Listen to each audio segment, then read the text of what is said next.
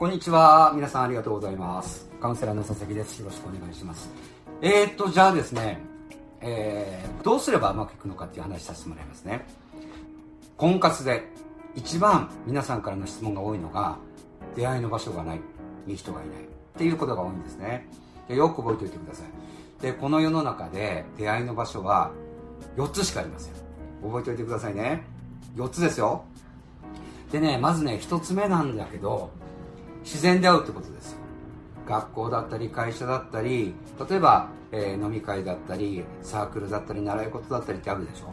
この自然の中で出会うっていうことがナチュラルフィールドって言います。自然の場所自然のフィールドですよってことですね。で次に2つ目。何かっていうとスクエア。スクエアっていうのは四角っていうんです。つまり限られた空間の中で婚活をする。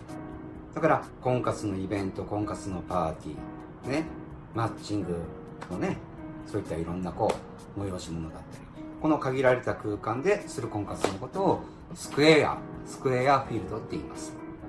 で3つ目がイントロダクション。でイントロダクションっていうのは紹介です。僕の会社の後輩いるよとかね私の妹どうとか。私の友達どうとかねそのような形で紹介です、ね、そして、え4つ目です。これはねインターネットフィールドです。ね、いろんなこう出会い系だったり婚活系だったりいろんなことあるでしょ。でただ、あのー今ねインターネットっていうのはデジタルタトゥーって言ってね自分が何を検索したか何を見たかどの写真を貼ったか何を発したかこれっていうのがねもうずっと残ってしまう。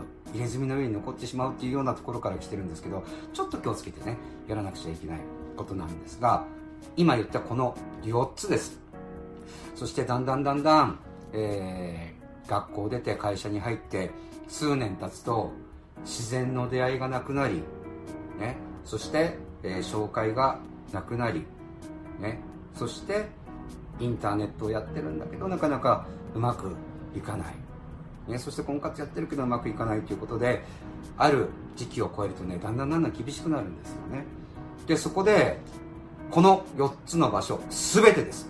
何をしたら絶対にうまくいくのかっていう風な話をですねさせてもらいますので皆さん楽しみにしておいてください。じゃあまたお話ししましょう。どうもありがとうございます。